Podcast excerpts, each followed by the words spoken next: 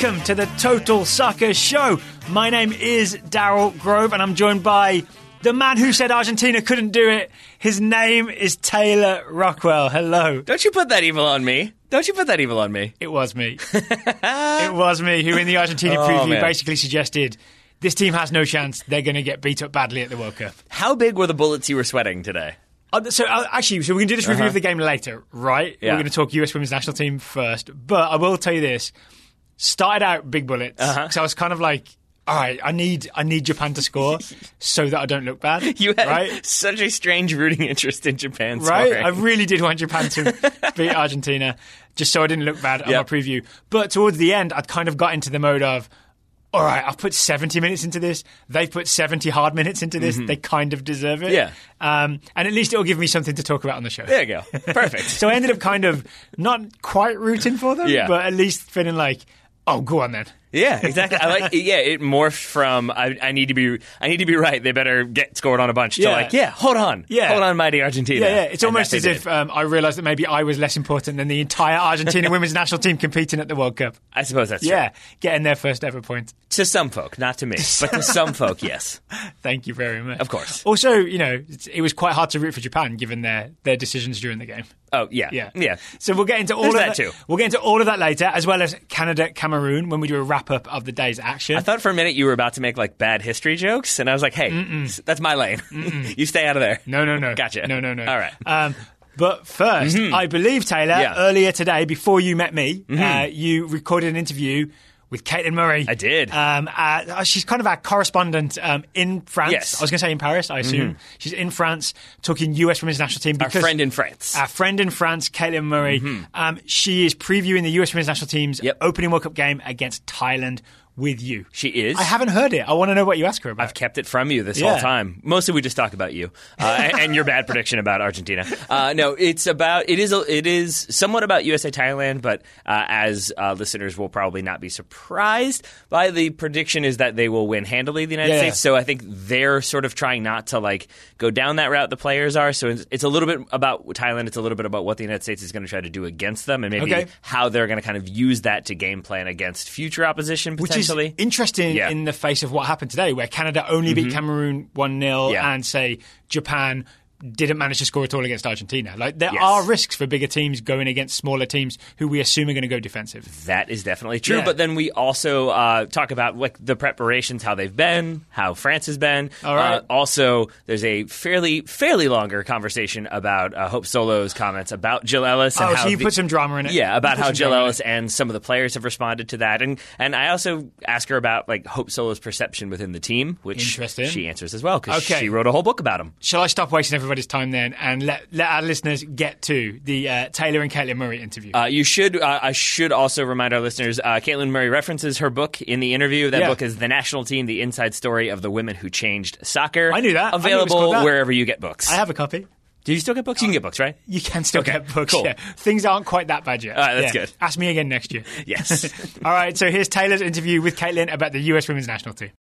With me now, all the way from France, I think on a balcony overlooking the stadium, is Caitlin Murray of The Guardian, covering the, uh, the U.S. women's national team for The Guardian. Caitlin, thank you very much for taking the time to chat with me today.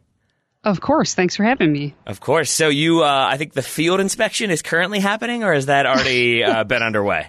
No, I was not allowed out Oh, okay. there while the field inspection was happening, but it was being broadcast live in the media room. And as far as I could tell, the media inspection was the players taking selfies of themselves. exactly. so that is over. Now I'm allowed out. And Okay. I'm overlooking the stadium that the teams will be playing in tomorrow. All right. And what is the vibe in camp so far? I know you, you haven't been in France too long, but I'm wondering how the team is kind of feeling about the game against Thailand. Yeah, I mean, I, th- I think they feel pretty confident. Um, you know, it's interesting kind of going to the press conferences with the U.S. being the last team that is going to actually start playing in this World Cup. Uh, it feels sort of like uh, the media are trying to figure out what the storylines within the team are because it's kind of easy to look past Thailand a little bit and even past the group stage. So there's not really any sort of kind of overarching narrative right now. It's just the players are confident, they're focused on Thailand.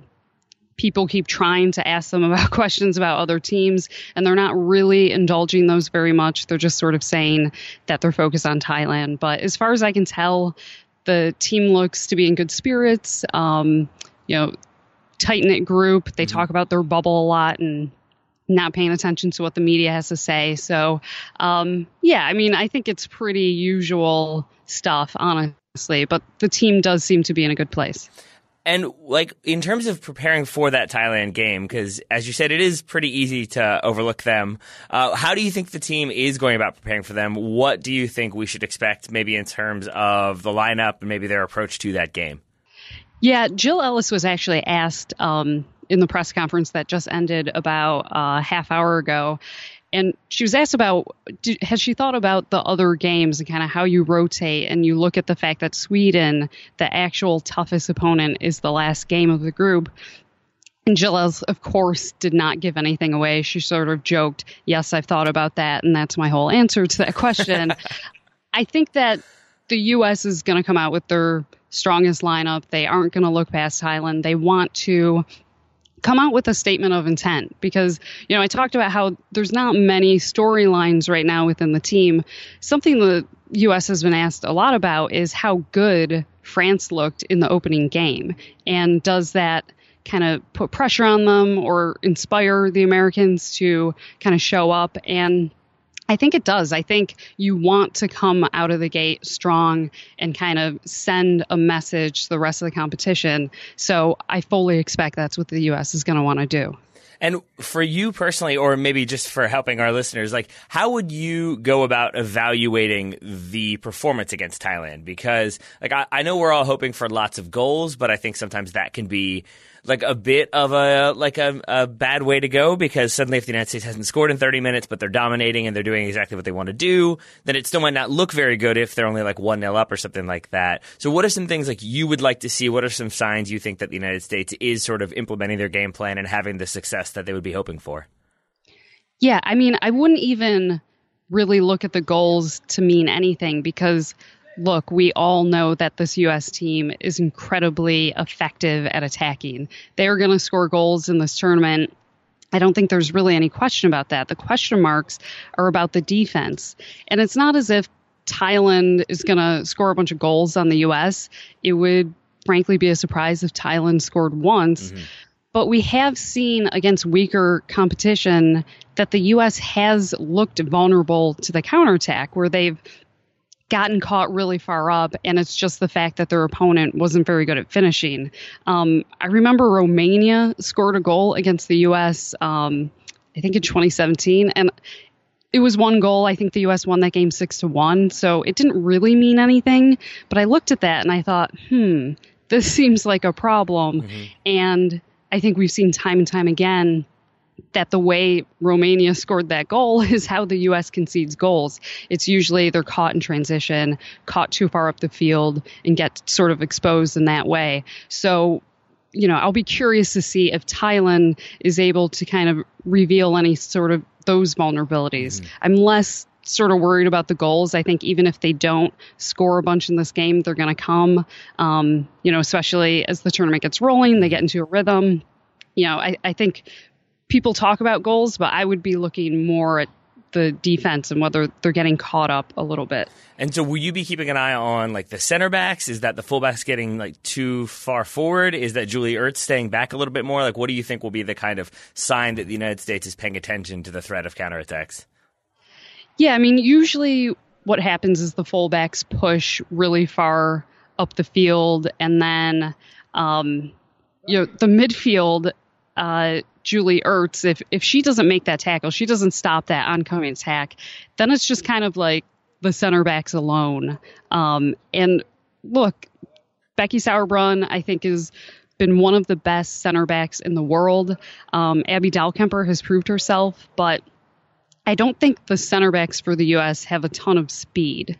And I think they are definitely vulnerable to a team that can um, really just hit really quickly on the counter. Like I said, the fullbacks get caught so far up, and the midfield doesn't have a lot of steel in it.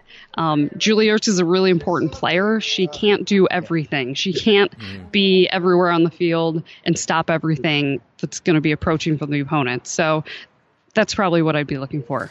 And um, I, know, I know you're, you're probably a little jet lagged, uh, so I don't know how much time you've uh, very had.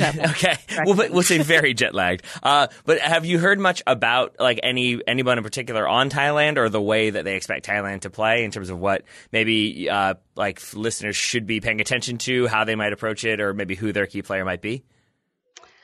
Honestly, no. Uh, when the U.S. is asked about Thailand, they sort of give the generic answer that they're uh-huh. not looking past any of their opponents. Thailand uh, is a good team. Every team that made it is a good team. Of course. Jill Ellis today said, you know, the fact that Thailand is in back-to-back World Cups means something that they're, you know, improving and growing. Um, I would say listeners should probably just listen to the preview show that you and Daryl did, which um, I have to listen to tonight because uh, I'm sure you did a much better job of preparing people for Thailand than uh, Jill Ellis did or than I can.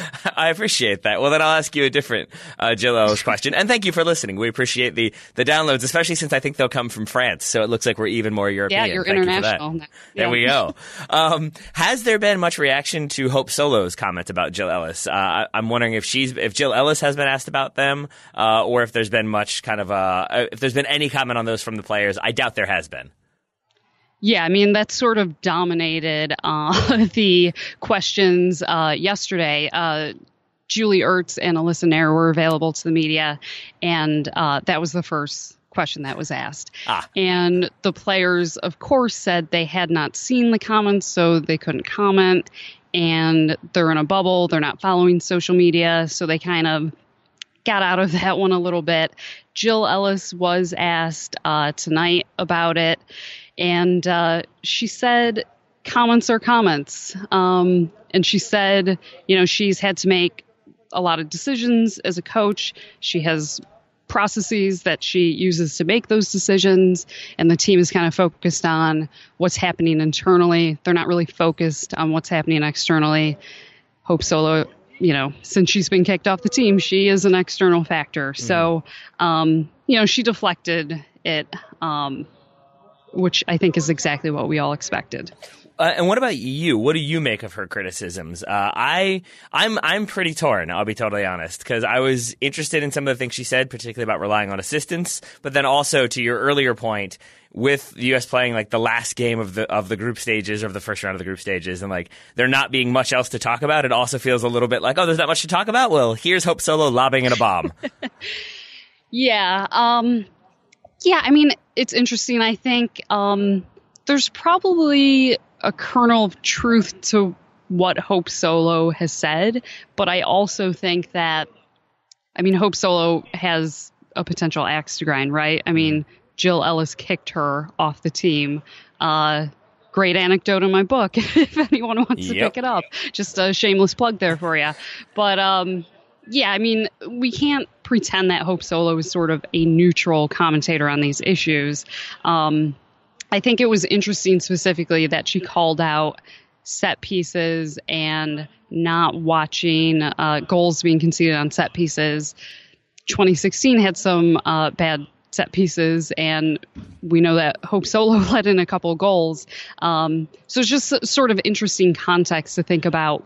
You know, what was she maybe referring to, or what was she trying to address in those comments? Um, you know, I don't know. Uh, I'm this isn't going to be the last we're going to hear of Hope Solo. She's going to be doing stuff for mm-hmm. BBC. She's actually a columnist for The Guardian throughout the World Cup. So, um, you know, I'm interested for more of her takes because there's one, if there's one thing about Hope Solo, it's that she says exactly what she's thinking. She doesn't really hold back. So, you know, you have to appreciate that at least. How actually, I was going to ask that. How do you think she is sort of uh, like viewed from within the locker room as a former teammate, now as like kind of you said an external factor, but still a pundit, still like I would say a person who's been very front and center for the U.S. Women's National Team in years past, has been a leader. How do you think they kind of think of her these days? Yeah, I mean, I, that's a good question. I think um, you know Carli Lloyd and Hope Solo were really close when they were on the team together. Um, I think that probably other players weren't as close with Hope Solo. Mm-hmm. Um, I, I have to assume that the players you know, they talk about their bubble, they talk about not being distracted. I'm sure they don't appreciate having to address these things. Um, but I mean, it, it, was. I guess it's something new to talk about because the you know the other thing that kept coming up in the press conferences is Alyssa Naeher following in the footsteps of Hope Solo, and you know, can she rise to the opportunity? And um, you know, Alyssa Naeher has kind of been um, really a focal point for criticism and questions, and at least it was maybe a different storyline to talk about. Mm-hmm. Um, you know, the other big storyline has been Carli Lloyd, the fact that she's not starting. And uh, I thought it was interesting tonight in the press conference. Jill Ellis, um, you know, you actually asked me on a previous podcast if Carli Lloyd is sort of a bad presence in the locker room because she's not a starter. And she's openly admitted that she's not happy about it and she thinks she should be a starter. Right. And Jill Ellis said she loves that. She loves that Carli thinks that she can come in and impact a game, and it's not a problem at all. And that's how Carli's always been. Um, so yeah, I think the Hope Solo stuff just kind of gives everyone something new to focus on. Maybe the players appreciate that. Um, my guess is they don't, but um, you know, either way, they're really not going to say very much. So we have to kind of guess. Did, did she say that about Carli Lloyd through gritted teeth? Is my next question. Was she like, "I love it. It's wonderful" when she questions it publicly? No, actually, I was taking notes, and the question uh, was phrased as. Um, you know, whether it was a problem or something. And I noticed that Jill Ellis laughed. And the first thing she said is she said, No, I've coached carli for years. I think that there's sort of an understanding between uh, Jill Ellis and carli Lloyd. And I really got the sense that that was the genuine feeling is that Jill just she loves that carli is such a competitor and she wants her to be angry and play with a chip on her shoulder and then, you know, unleash her when the US needs her. So uh, let me yeah. I think it's only a good thing. So if if the United States does find itself in a position, because this is something uh, Daryl and I talked about when we were talking, I think when we did the U.S. women's part of the Group F preview, um, we talked a little bit about like some concerns we have about uh, Alex Morgan. If Carli Lloyd comes in and starts scoring, if Alex Morgan maybe doesn't look as sharp, Carli Lloyd scores some some big time goals. Do you think Jill Ellis kind of backs herself to potentially start Carli Lloyd in a knockout round over Alex Morgan, or do you expect her more so to stick with Alex Morgan unless things are like catastrophic? Yeah, I thought about that too because Carli has been sort of on a roll. She's been scoring a lot of goals. Um, and I thought it was really funny that she was asked about uh, the fact that she's been in good form and she's been scoring a lot of goals lately. And she was asked, you know, what's different? And she said, I've been in good form for the last two years. I wasn't a bad soccer player and became a good soccer player overnight. I've always been in good form, which I thought was a hilarious response because it was very direct. Um, I've thought about that though, and I think that the way Alex Morgan plays and the way Carli Lloyd plays are so different. Mm-hmm. And I think people focus a lot on whether Alex Morgan is scoring, which they should. She's a striker, that's her job. But she does so much more in terms of checking back, holding up the ball, uh, providing to other players, um, playing sort of a more more mobile role and affecting the game in other ways that I just don't know if that's the way Carli plays. And I think the U.S kind of counts on Alex to play that way. So um, if the U.S. is still getting goals from other players, I don't know if they're going to change it up and just, um, you know, Jill Ellis is yeah. going to abandon what I think has been the plan in her mind for such a long time. Uh, but, you know, we did see in 2015 that she did actually change some things up toward the end based on who was playing well. Um, but yeah, it will be interesting to see. I don't know. We'll we'll have to see on that one. All right. Well, if she does change it up, uh, I'm assuming you'll be there to to write about it, to hopefully talk to uh, to us about it. Uh, what is your schedule like for the next like 24 hours or so leading up to this game?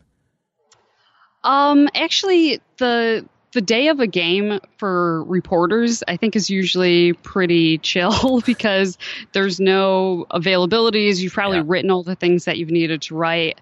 Um, I've only checked out re well, it's pronounced Rance or something. I've only checked out the city a little bit, so um, you know maybe I'll try to check out some more of it. Um, but yeah, I mean, I'm really excited for the, this World Cup to finally start. It feels like we've just kind of been on hold and been talking yeah. about the same things over and over again. I mean, I can't think of a reporter who has not written that Carli Lloyd story. So, you know, we just need some games to happen. Is, is, everyone just like keeping in their back pocket, like, all right, it's a slow Tuesday. I guess I got to write the Carli Lloyd story now. well, I mean, it's a legitimate story. Like, it's a big thing to talk about. Yeah. And I think, especially with World Cups, you get a lot of people who they only tune in every four years. So they remember Carli Lloyd as the hero in 2015. And it's going to be weird for them to see that she's not a starter. Very true. Uh, I mean, it's a, it's a story. You have to talk about it. But um, yeah, I'm just kind of ready to have some actual games to talk about, you know? Instead of the rigorous field inspection. That makes sense to me. All right. Well, then, well, then Caitlin, uh, I'll let you go. Thank you very much for, for taking the time, and hopefully we can talk to you maybe later on the week. Uh, hopefully after the United States have won and looked convincing and not been counterattacked upon. Sounds good. I'll talk to you then. So that was Caitlin Murray talking to Mr. Taylor Rockwell. It was um, indeed. Who is here with me now. Um, turns out you didn't talk about me at all. We did not. we did not. We'll save that for the next time. Uh, when, yeah, hopefully we'll have Caitlin back on, uh, maybe to look towards the game against Chile. Yep. Maybe chat a little bit about Thailand, and then as well as kind of keep us informed on all things that are happening within the camp. I'm, I'm sure she'll like tunnel in and find all the information. Yeah. Was she having a good time in France at least? I think she was pretty jet lagged. I think oh. I think she had oh. arrived not long before we spoke. Is she West Coast? Uh, yes, she is. Oh, okay, so it's what nine hours by the time you get to France. Ten hours, I think. Ooh. No, no, you're right. Nine hours. Yeah, nine, yeah, you got it right. You got it right. You know your European time. Oh yeah, I've I can say I've been back and forth across the Atlantic. Oh, have you? Maybe more than is necessary. That's probably true. That's probably true. okay, so we'll talk maybe um, a little more US uh, Thailand later mm-hmm. when we sort of talk about what's happening tomorrow. But 1st you mm-hmm. you've got to make sure you can see those games. This is true. With the correct contact lens prescription.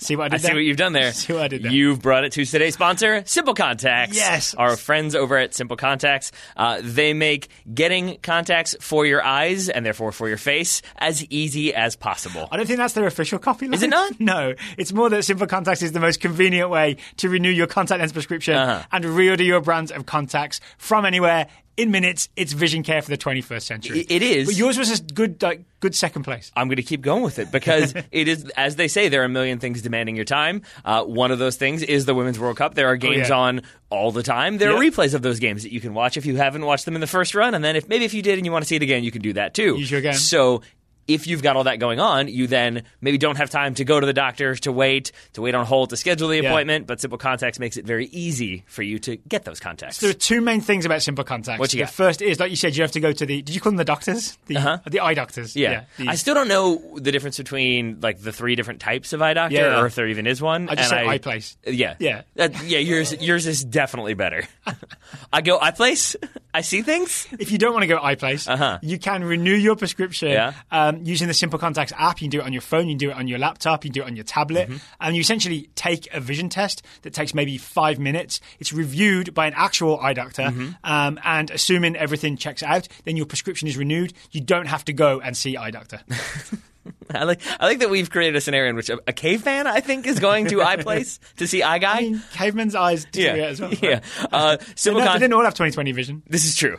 They definitely did not. But they could get $20 off. They could. How could they do that, Mr. Grove? Uh, if you go to simplecontacts.com mm-hmm. slash TSS20 yep or you use the code at checkout TSS20, so the letters TSS, the numbers 20, you will get $20 off. Did I say 20%? I meant $20 off the cost of your contact lenses. Let's do that one more time then. Uh, to get $20 off your contacts, uh, go to simplecontacts.com slash TSS20, enter the code TSS20 at checkout to get $20 off. Uh, remember, this is not a replacement for your periodic full eye health exam, but it is a way to get vision without leaving your home. Get vision yes. without leaving your home or or watching the Avengers. Yes. Or watching the weakest plot part of the Avengers.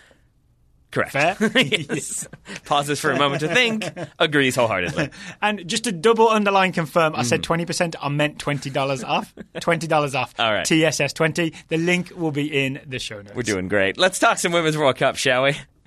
Yes. Well, we're doing better than Japan. This is true. This is true. So this Argentina, is Japan. Argentina, Japan finishes nil nil. Uh, neither one of us saw this coming. I don't think anybody did, and I do feel like there was a sort of uh, course correction from some where it became this like heroic story of this team who found a way to, like to get a point, and that is Yeah. true. But I do, true. but I do think part of that was sort of in response to maybe some of those same people, us included, a little bit dismissing Argentina's chances, and Yeah. then when it ended up finishing nil nil against a team that, as uh, many pointed out, has been in the World Cup final two times in a row. The last two World Cup kind of a big deal, yeah. Yep. So I want to maybe start with why I was so disrespectful Sure. to Argentina, and I should, in a way, apologise, right? Because I, um, they've massively exceeded what I expected of them. Mm-hmm.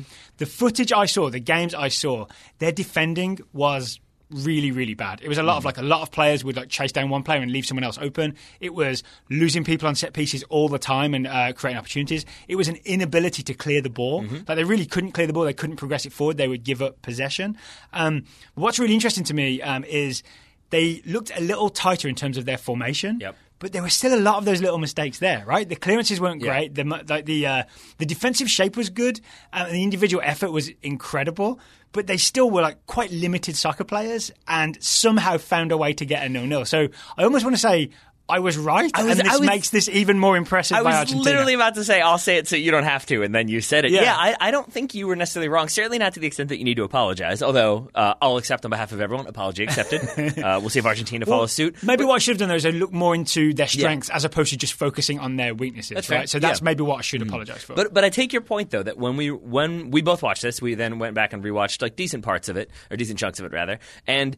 It, it wasn't. We were looking for like, what are Argentina doing? How are they frustrating Japan? Yeah. And there, there weren't necessarily like, oh, they're doing this to overload this, or they're doing this to like isolate this player. They basically they did a lot of very hard running, good defensive work. They kept their lines. They kept their Yeah. positional shape. I mean, they had a tight back four, Yeah. Mm-hmm. and then five midfielders, and then just Sole Jaimes up top. So it's like a four-five-one, Yes. Mm-hmm. which is an obstacle, mm-hmm. but it's not an insurmountable obstacle. unless you play the way Japan played. And and that that is the thing is like the narrative has a little bit become Argentina, plucky Argentina get their first point and it's Yeah. such a great result, but man, we're Japan bad. And it and it is that type of game where you want to praise Argentina and I'm glad we've kind of started there Yeah. because a lot of this felt like Japan not executing in a number of different ways. Yep. So here's what I saw. I saw Japan go out in a sort of weirdly narrow 4-4-2 Yes. to attack a narrow 4-5-1. And there was width because Argentina would like shuttle over, Mm-hmm. right? Like if uh, if Japan were going down the left, Argentina would shift slightly to the right to match them to like get numbers over that side. It was all about having numbers Yeah. all the time so that Japan couldn't play through them. The obvious ball then is to have your right back or your right winger, so that would be uh, Shimizu or Nakajima, like Mm-hmm. spread out wide right, and just a big switch, and suddenly both of those players are in space. Yeah. They never, ever, ever did that. Fullback didn't go wide, winger didn't pull wide, and there was no big switch ball. Instead, it was short, slow passes to move it from side to side.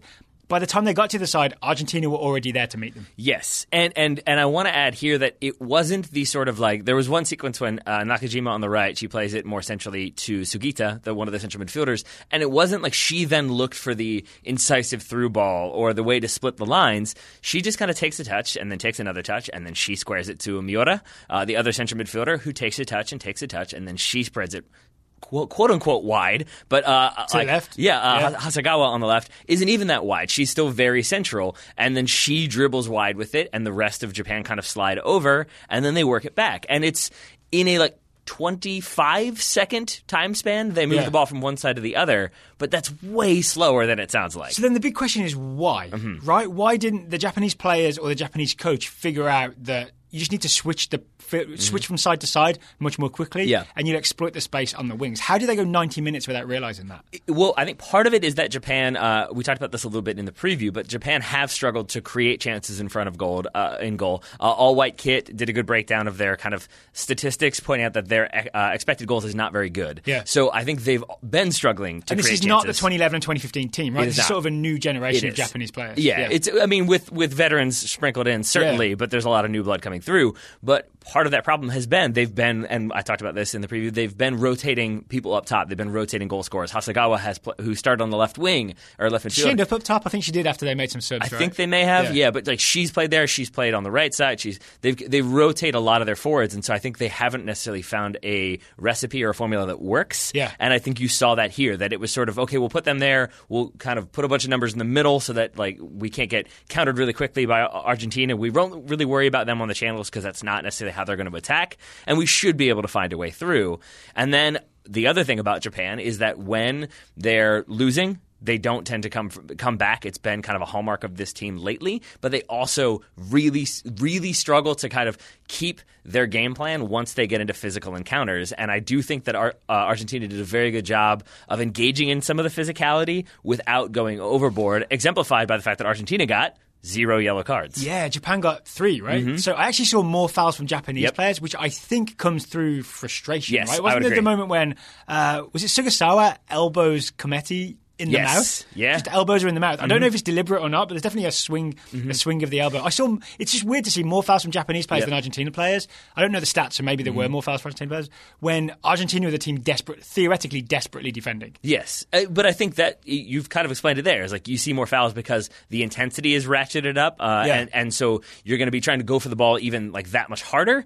But then also the frustration is there of if that doesn't work. So going harder can mean more fouls, and more frustration can mean more fouls. But I want to ask you my original question again. Why do you? I know we don't really know the answer, Mm-hmm. Yeah. but why do you think it? How is it possible that Japan didn't realize we need to switch the play? Like, why didn't the coach just say?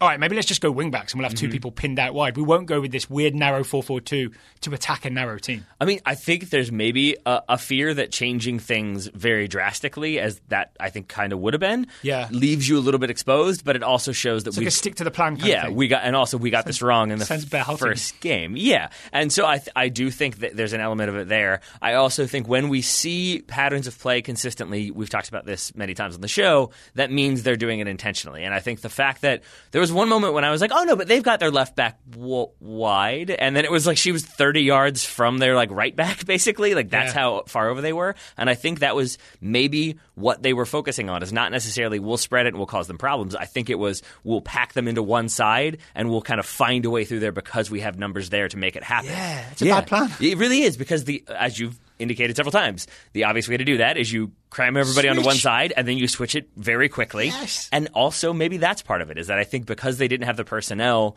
they were kind of going for that narrow approach on one side. They then didn't have the personnel to do the big switch, is why I think then if you do want to switch the play, you have to slow it down and take your time and wait for make sure everybody else has kind of spread out before you can continue that pass. Is it a confidence thing as well? Like you mentioned that they they um, have a history of not coming from behind Mm-hmm. if they go one down. I would argue that if you get to the 60th minute and it's nil nil Yeah. Mm-hmm. against a team that everyone expects you to really smash, it's almost like losing, right? It's like being a goal down Yeah. because you're a goal down what you're expected to be achieving. Yeah, right? I so mean- maybe they start to panic and. I like we saw a lot of those passes, especially in the second half, looked a little nervous. Mm-hmm. Yeah. and maybe it needs a confident player to switch the field because it is like it's a risky ball to hit, right? When you like hit a ball like 50 Mm-hmm. yards uh, right across the field and you're trying to land it on someone's foot, it's safer and easier to play a short pass to a teammate who's 10 yards from you. Yeah. And maybe they kept taking the safe option. Yeah, I, I think I think so, but I think your initial point there is is a very valid one. That you look at who else in this group, and it's England and Scotland. We watch them play. Yeah. they're going to be two good teams. England are a very good team. Obviously, have the the passing ability, the like strong defensive presence, and the ability to score goals. Scotland, I think we saw a, aside from the penalty, a very disciplined game from them, and they've got like, creative attackers who can cause problems. Yeah. So I think if you're Japan, you look at this game as okay, here's our game where we've got to get a result. We know that, and I equate it with like. Strangely, it's FIFA where I've had this experience before. Of like video game? you need to win a game like five 0 to like overtake a team on aggregate or something like that, and so you're so focused on can I score five goals that you struggle to score the first goal. and that's kind of what this felt like with Japan is that they were so focused on we know we need the three points, we have to be winning this at the end that they kind of sacrificed a like a developed game plan in moments that like okay maybe if we do this now and make some changes and adjust our plan it's not going to look good right away but 20 minutes from now we'll kind of have implemented it and we'll get more chances and we'll get a goal So they never got to that I think they didn't really want to take that risk of Yeah, 20 yeah. minutes from now what happens if that hasn't So worked was, so they just kept going to the plan, right? yeah They were just following orders, stick to the plan, and the plan didn't work. Yes. Mm-hmm. Yeah. All right. So Argentina nil, Japan nil. Well done to Argentina though. First point at a World Cup. Um, Yeah. Overcome huge obstacles. The uh, Argentina FA has not been very helpful. Didn't we talk in the preview about how? Argentinian women's professional football only Yeah. just turned professional like a couple months ago. Yes. that the league's going to start soon. Yes, and, and they've managed to get to the World Cup and get a point even against those odds. Yeah, and they were what inactive in 2015. Uh, didn't play. Yeah. I, I, I wrote it down because I did. I couldn't believe it. Uh, no matches between July of 2015 and October of 2017. Fox uh, put that one out there. uh that's a pretty significant gap. Yep. Um, but I but I enjoyed. With all that said, there was lots of veteran experience in there, specifically uh, in Correa, the goalkeeper who. Uh, I think maybe started wasting time in the ninth minute. She would grab any Japanese Yes. cross and bring it down to the Yes. ground and lie down. Yes. And waste a few seconds. And, yeah. and then it was it was not so obvious. It, it did, she did do that in the I- ninth minute. I'd argue that's the only bit of veteran experience, though. The rest of the defenders Yeah. were often just like desperately hacking clearances up the line and Yeah. they didn't go anywhere. oh yeah, I mean I wouldn't disagree and with that. Banini was like holding onto the. Mm-hmm. ball a little bit too much. You could see the flashes of skill, but there was nothing that could be created really. You know what I'm saying? Yeah. Oh no. I mean, I, I think I think your insight into Argentina was not incorrect. In that, again, we didn't see them. Oh, they're trying to create these triangles and pass their way through. It was a sort of okay. We're going to try to get the ball like hit the ball long. And the one that really stood out is when they did kind of Argentina switched it from left to right. They get this attacking opportunity. Uh, she, I forget who it was who goes to cross the ball, but she basically mishits it and it almost goes out of bounds. Yeah. Like it, it just felt like they're kind of the freshness of playing in a, in a World Cup for the first time showed there. Uh, I think nerves got to Argentina as well. That when they did have those opportunities, you saw them squander them a Yep. little bit. All right. Before we talk uh, Sure. Mm-hmm. Canada, Cameroon, I want to talk Fox. Okay. Uh, not the not the actual broadcast, Mm-hmm. but something we've learned about how you can watch Fox. So foxsports.com Can and you? Mm-hmm. foxsportsgo.com. Um, we tried to watch. Uh, you can watch live, Mm-hmm. right? If you've got a TV provider login, you can watch live. What we found is on the website you cannot access replays, only on the app. Mm-hmm. Yeah. So I want to. Share that with listeners in case people were as confused as we as we have been for the first two days. Yes. So to clarify, correct me if I'm wrong on this. This is what we've learned on the Fox Sports app. If you've got it on an iPhone or an iPad or like on your Apple TV or whatever, non-Apple products also, Yep. um, you can watch replays through there. But if you go to their website and it says replays, you'll click on a replay and it will say this event has concluded. It does just straight up just does not work on their website. We've had this confirmed by the tech people. Unless they're rebroadcasting it in that moment. if it happens to be being rebroadcast later at night, you can watch that. But then essentially, you're- useful. You're, just watching live TV, again, Exactly. right? So you Yeah. can watch it live on the Fox Sports Yeah. website. You cannot watch replays, even though it says replays. They said they're kind of working on it, but the the tech person I spoke to also suggested maybe this won't work out. So you should just use the app. Mm-hmm. I also So appreciate that they- I'm hoping we save people some frustration of clicking replay, clicking say England Scotland, and being like, this event is concluded, and you're like, yeah, it happened two days ago. I know that. I clicked replay. Have we gotten to the bottom of why we can't log in with different cable providers yet? No. Okay. You can. We could access our cable provider eventually, right? It just took via a, the iPad, not oh. on computer. On computer, yeah, uh, FiOS and Directv Now not available for right. selection. But I didn't want this to be complaining. I just wanted to get information out there. Well, yeah, that's you. No, it's fine. It's fine. It's all, all right, good. So quickly, uh, uh-huh. Group D. Yes. England atop, 3 mm-hmm. points. Argentina and Japan are joint second yep. on a point. Scotland are currently bottom on zero points, but Scotland is still to play Argentina and Japan. Yes. Yes. All I'm right. Excited. I did say that that Scotland uh, Japan game would be a very ugly game. That was one of my predictions. I stand by that prediction. Why so? Uh, because I oh, think Scotland defended deep against England. Yes, right? yeah. but I also think at the time I said that I think both of them will get the victory against Argentina, so that sets up both of them needing a result. But since both of them need it, but no, both of them don't want to get stretched, they end up sort of kind of sitting back a little bit. And, so and- maybe Japan have to gamble a bit more. yeah, it, yeah. May, it may well be. It may well be. We shall see. We shall see, my friend. All right, well, in Group E, Yep. uh, Canada opened it up uh, by beating Cameroon 1 0, a header from Buchanan, the centre back, in the second half. Mm-hmm. Yes. Good effort from Cameroon. Yeah. Mm-hmm. 5 4 1, another sort of defensive shape. Come at us, Canada, is essentially what they said. But they essentially lost it on a set piece.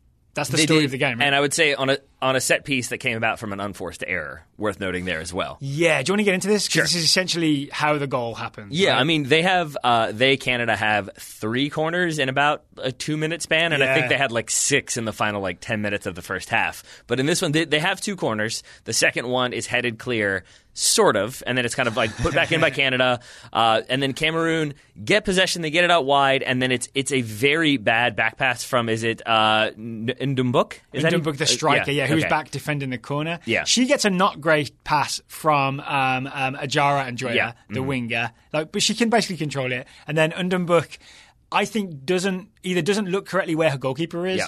Or just underhits the pass. I think also puts maybe- the goalkeeper in a 50-50 situation. Right? I think is also probably a little bit uh, panicked because she finds herself sort of now sort of going towards her own goal. I mean, going away from it because she's going towards the sideline, but it's Yeah. certainly not the direction she wants to be going. and there's pressure from Prince, right? Number 15 for Canada, the right winger, is putting a bit of pressure on. But the ball, as you said, that the ball like that comes back to uh, in the book is a little bit. It's like ahead of her in the sense that it's played back, but she has to then kind of run like diagonally to her left to get the ball. Yeah. But she has to move probably four or five yards, and I think that she maybe thinks she's closer to the goal and thus closer to the goalkeeper when she goes for that back pass. Yep. So then when she hits it backwards, if you imagine her being four yards closer to the goal.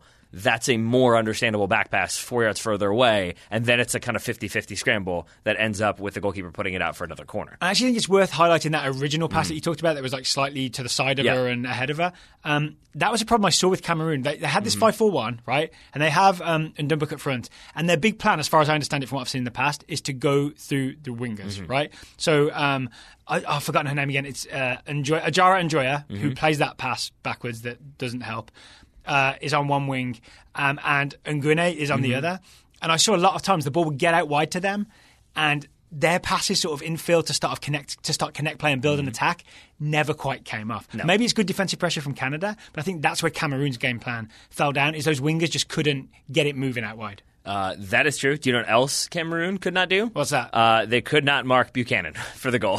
Kadeisha Buchanan Yeah. with with a So this is the resulting corner kick yeah, that we just a, talked about. a big header puts it in, uh, puts Canada ahead in the 45th minute, so like just before halftime, which is a major thing to do because it completely changes the dynamic for Yeah. both teams at halftime. Stops it being an Argentina Japan situation, right? Exactly. Canada relax at half time and yeah. And uh, but now Cameroon have to kind of figure out what they want to do instead of Yeah, okay, yeah. let's hold on, let's kind of fine tune the game plan because it's working and it's nil nil. Now you've got to change it up theoretically because you're going to try to get an equalizer. So yeah, I think that is a massive difference maker. As is Buchanan because it's a good header, but it's a better run up and it's a better maybe. I think design set piece. I'm not really sure, or maybe it's just terrible marking from Cameroon. So here's the setup, Yeah. right? It's standard corner kick from Canada. Mm-hmm.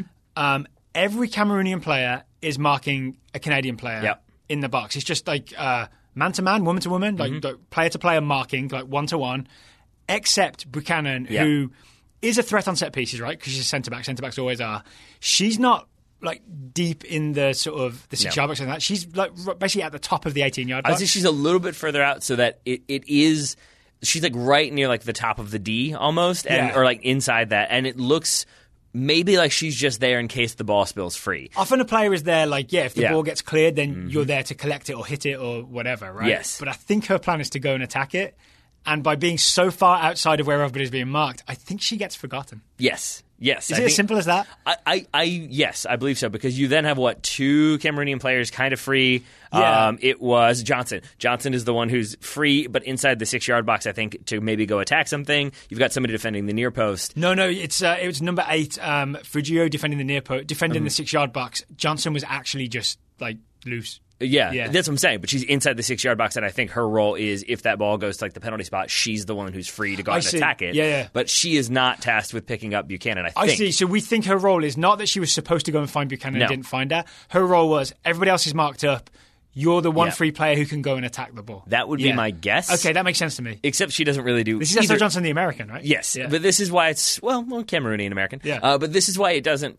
I, I have a hard time deciding what she's actually tasked with doing because she doesn't really go and attack it, but she never looks to Mark Buchanan. So she co- sort of just kind of backpedals a little bit, makes a half-hearted attempt to head it, but it's beyond her. Buchanan, meanwhile, is wide open, unmarked, un- Crashing the far post, unobstructed run, as we Yeah. talked about, is to the benefit of the header. Uh, see Wendie Renard's two goals. Yep. Uh, and another one here because unobstructed, you can get on the end of it, and at the back post, the goalkeeper's sliding over. Never going to be able to make too much of a play on that one, and it's 1 0 to Canada. You know who wasn't unobstructed? Who's that? and Ngo Ndom, the Yeah. Mm-hmm. Cameroonian goalkeeper. Um, she starts making her way to that back Yep. post. Prince, number 15 for Canada, very smartly just kind of steps in her way. Like, it's not egregious, it's just a little like. There's enough of her there to stop the goalkeeper Yeah. getting to the back post. Yes, I think Ngo does herself a disservice though because she uh, does the thing we talked about yesterday with uh, Australia's goalkeeper Lydia is it Williams. Jon- Lydia Williams. Thank you. I couldn't remember if it was Johnson or Williams. Uh, Johnson was here, um, but yeah, it's like it's the you're so hyped up to go try to claim that ball off of a set piece and claim it in midair and make sure that nothing happens that. You're just gonna do that no matter what. So as soon as that ball is struck, she steps out and Go steps out, and now basically because she's taken herself into the six, six yard box, you never are going to get the obstruction call that you probably otherwise would if she had waited and then made that immediate play to get the ball at the back post. And instead, Buchanan really thumps it home with her head. Mm-hmm. Yep, right? yep, yep. 1 0 Canada before half time. I think the other thing we should talk about with Canada is their shape. Yep. Because I think they did a good conservative job. Okay. Is that yeah, fair? I would agree with that. Yeah. Because uh, they're in a back four. It was listed as a 4 4 2. Yeah. I think at times it was that. I would say it was more like a 4 2 3 1, especially later on. Absolutely a 4 2 3 Yes. Yeah. And the idea, I believe, was that basically that system allowed for uh, Chapman, the left back, Lawrence, the right back for Canada, to get far more aggressively forward. Yeah, but they then- really went for it. Yeah, but then you had Scott and Schmidt, uh, Schmidt. Schmidt thank you, Yeah. as your two midfielders staying very deep and really staying. Mm-hmm. Like there maybe were a couple chances we saw them get involved in the attack, but for the most part, it was sitting back. And then in Schmidt's case, it was popping out in different spots to cover. Yep. Uh, yeah, I think that's Yeah. Uh-huh. fair. Like, so they would they would sit in front of the two centre backs, and even if needed, if there was a threat out wide, Scott and Schmidt, the two defensive Yeah. midfielders, would spread and like go and play fullback for a little bit. So Lawrence and Chapman, the two fullbacks, Yeah. just had complete license to overlap, add all kinds of width to the Canadian attack to get around Cameroon, and then Scott and Schmidt are the, the security, the insurance that you won't get caught out by sending those numbers forward because we've always got at least four back, two centre backs, two defensive midfielders. Yeah. it was a really smart. Honestly, Japan should have done something like this. Yes, they should have. Uh, I, I got that a little bit wrong because Schmidt would cover, but the one that really stood out was Scott was the one Yes. who, who would basically go play right back when Lawrence would Yeah, bomb forward. and Lawrence got forward more than Chapman, Yes. right? I, th- I don't know if she's the better player, but she was certainly the more um, attacking player. yes, but I think that also Wearing number 10, right? Similar to Francis left back Majri wearing uh, As you do, 10. as you do. Uh, this is a great feature of this World Cup, though. Yeah. Attacking fullbacks who are super confident wearing number 10. I'm, I'm here for it. But I think we're getting then at the kind of problem with Canada's attack, though, is that if you have your two center backs stay back and your two central midfielders stay home and Yep. maybe cover for those attacking fullbacks, your wingers cut inside but don't necessarily get Yep. aggressively Be inside. Prince and Beckie for people who are trying to learn Yeah. about the Canadian team. So it essentially leaves you with Christine Sinclair to aim at if you're kind of an Yeah. overlapping fullback playing a ball into the box. Sinclair, who it seemed like multiple times in this game was still a little bit in the Portland mindset of dropping in and not Yeah. necessarily leading the line. This was interesting, right? Mm-hmm. So the idea should be that Christine Sinclair is the centre forward, and underneath her is the creative Jessie Fleming. Yeah. Um, but yeah, Christine Sinclair, instead of staying up against the Cameroon defenders, would almost just drift back and be Yeah. on the same plane as Fleming. So you you had two attacking midfielders and no striker. And I feel like maybe Canada would have had a lot more goals if Sinclair had just st- stuck herself up against the Cameroonian Yeah. centre backs and been like, "All right, I'm here. Let's let's get me some service." Yeah, I mean, too selfless, maybe. May- Maybe a little bit, but I think also maybe just wanting to make sure that they don't like leave any space in the middle, get counterattacked upon. Yeah. Um, I, I think Or maybe she just wants to get involved. Maybe it's that she wants it to well. not be selfish and just I'm going to stand Yeah. Mm-hmm. up and score goals, stand up here and score goals. Maybe she wants to come and help out and connect play. Yeah, and that's not the worst feature to have. Uh, one thing I think we left out from our review of uh, Japan's game, uh, Japan's lack of victory, I guess, Yeah. is that also it seemed like as the game went on, they became much more individualistic. They were trying to Yeah, take yeah, two yeah. and three players on instead of looking for simple passes and trying to combine quickly. Canada, I think, kept going for a variety of attacks. Not a lot of them came off, and then especially as the game wore on, they're less inclined to commit numbers forward. But it did feel like they would try a few through the middle. They'd try a few from crosses. They tried to co- kind of combine out wide and have one of those wingers cut inside. So I did appreciate the kind of variety of attacking efforts we saw from Canada, even if they weren't necessarily successful in finding the net. I definitely got the feeling nothing to worry about from this Canadian No. performance. Not least because it because of those two defensive midfielder, the jobs they did, Scott and Schmidt. It just felt so secure. Mm-hmm. Yeah. that it just made me feel. If I was a Canadian fan, I'd feel safe. Yeah. you know what I mean. Yeah, I mean, I- there's I a think- plan and it kind of works. Yeah, I, I think whenever you are a heavily favored team playing against a, a relatively inexperienced team, Cam- this is not Cameroon's first World Cup, but still, Yeah. like I, I think it feels like maybe this should have been a bigger result, but the reality is a goal, a shutout, three points. Yeah. that's kind of what you need. the alternative again is what happened to Japan, right? That's Exactly. Mm-hmm. what you've got to avoid. And that's what at least uh, two teams will be, Yes. Mm-hmm. three teams will be hoping to avoid tomorrow. It is New Zealand, Netherlands at 9 a.m. I'm excited it's for that one. Chile, Sweden at noon. I'm excited for that one. It's USA versus Thailand at 3 p.m. I'm somewhat excited for that one. Strangely enough, Well, yeah, I think because it's not a really dangerous opponent, it's less exciting, right? We're just Yeah. assuming the US is going to win this, and we're more going to be picking apart the US performance, thinking about uh, um, what went right, what went wrong. Did Rose Lavelle look good? Did Lindsay Horan look fit? And so on and so forth. Yes, I would agree with that. I would also say this.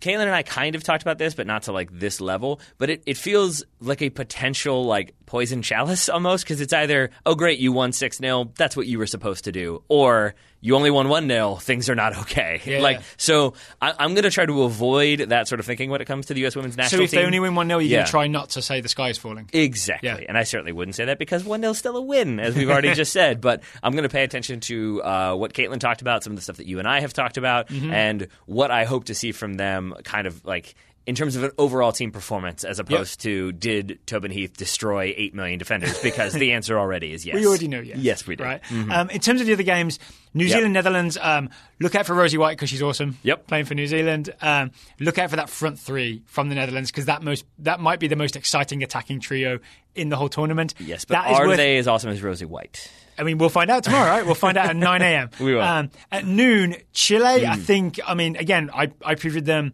I think they're kind of similar to Argentina. Mm-hmm. Not a great team, but who knows after what we saw from Argentina, Yeah. right? They may be able to put up some big defensive effort. Sweden, you previewed Sweden, right? Yep. Um, I'd be interested to know can Sweden break a team down? Yes, Because they're more often they're the team that is like more solid and you know what I Mm-hmm. mean. Yeah, I mean, I think uh, formation will be interesting because Sweden are one of the, the few teams in this tournament who I think can play with a back three or a back four, depending on what they want to do. So how they kind of like line up will I think give us an indication as to maybe what their approach is. Mm-hmm. But then also the thing I talked about in the preview is having the sort of combination of very veteran players who Yeah, have been there and and yeah, and like the spine is very veteran with like a lot of young players who are hoping to have an impact, but young players who don't necessarily score goals too regularly. So I don't know how many chances Sweden will create. This is famous last words. They're going to win like seven 0 um, But yeah, how they manage to kind of find their way through. It's it's similar similar ish to Japan heading into this one of like some veterans, some newbies.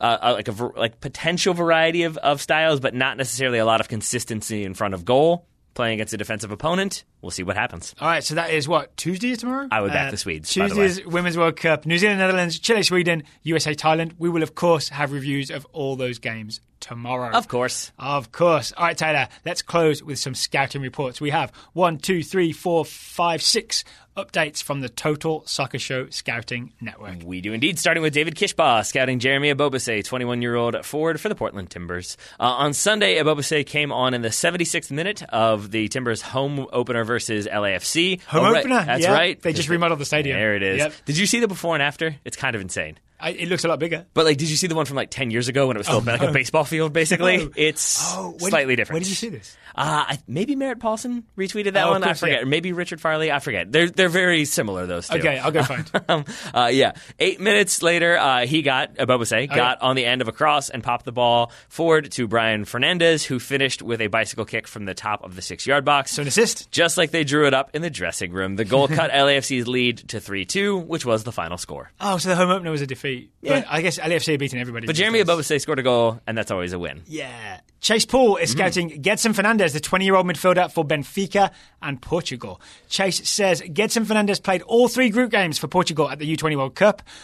But it was a, fairly disappointing showing for the team, finishing third in the group behind Argentina and Korea, which is the major like upset, right? Portugal was expected to go far. Yep. Um, from what I could tell from the highlights, uh, says Chase, Gedson Fernandes played deeper in the midfield than he does at Benfica and wasn't involved in many attacks.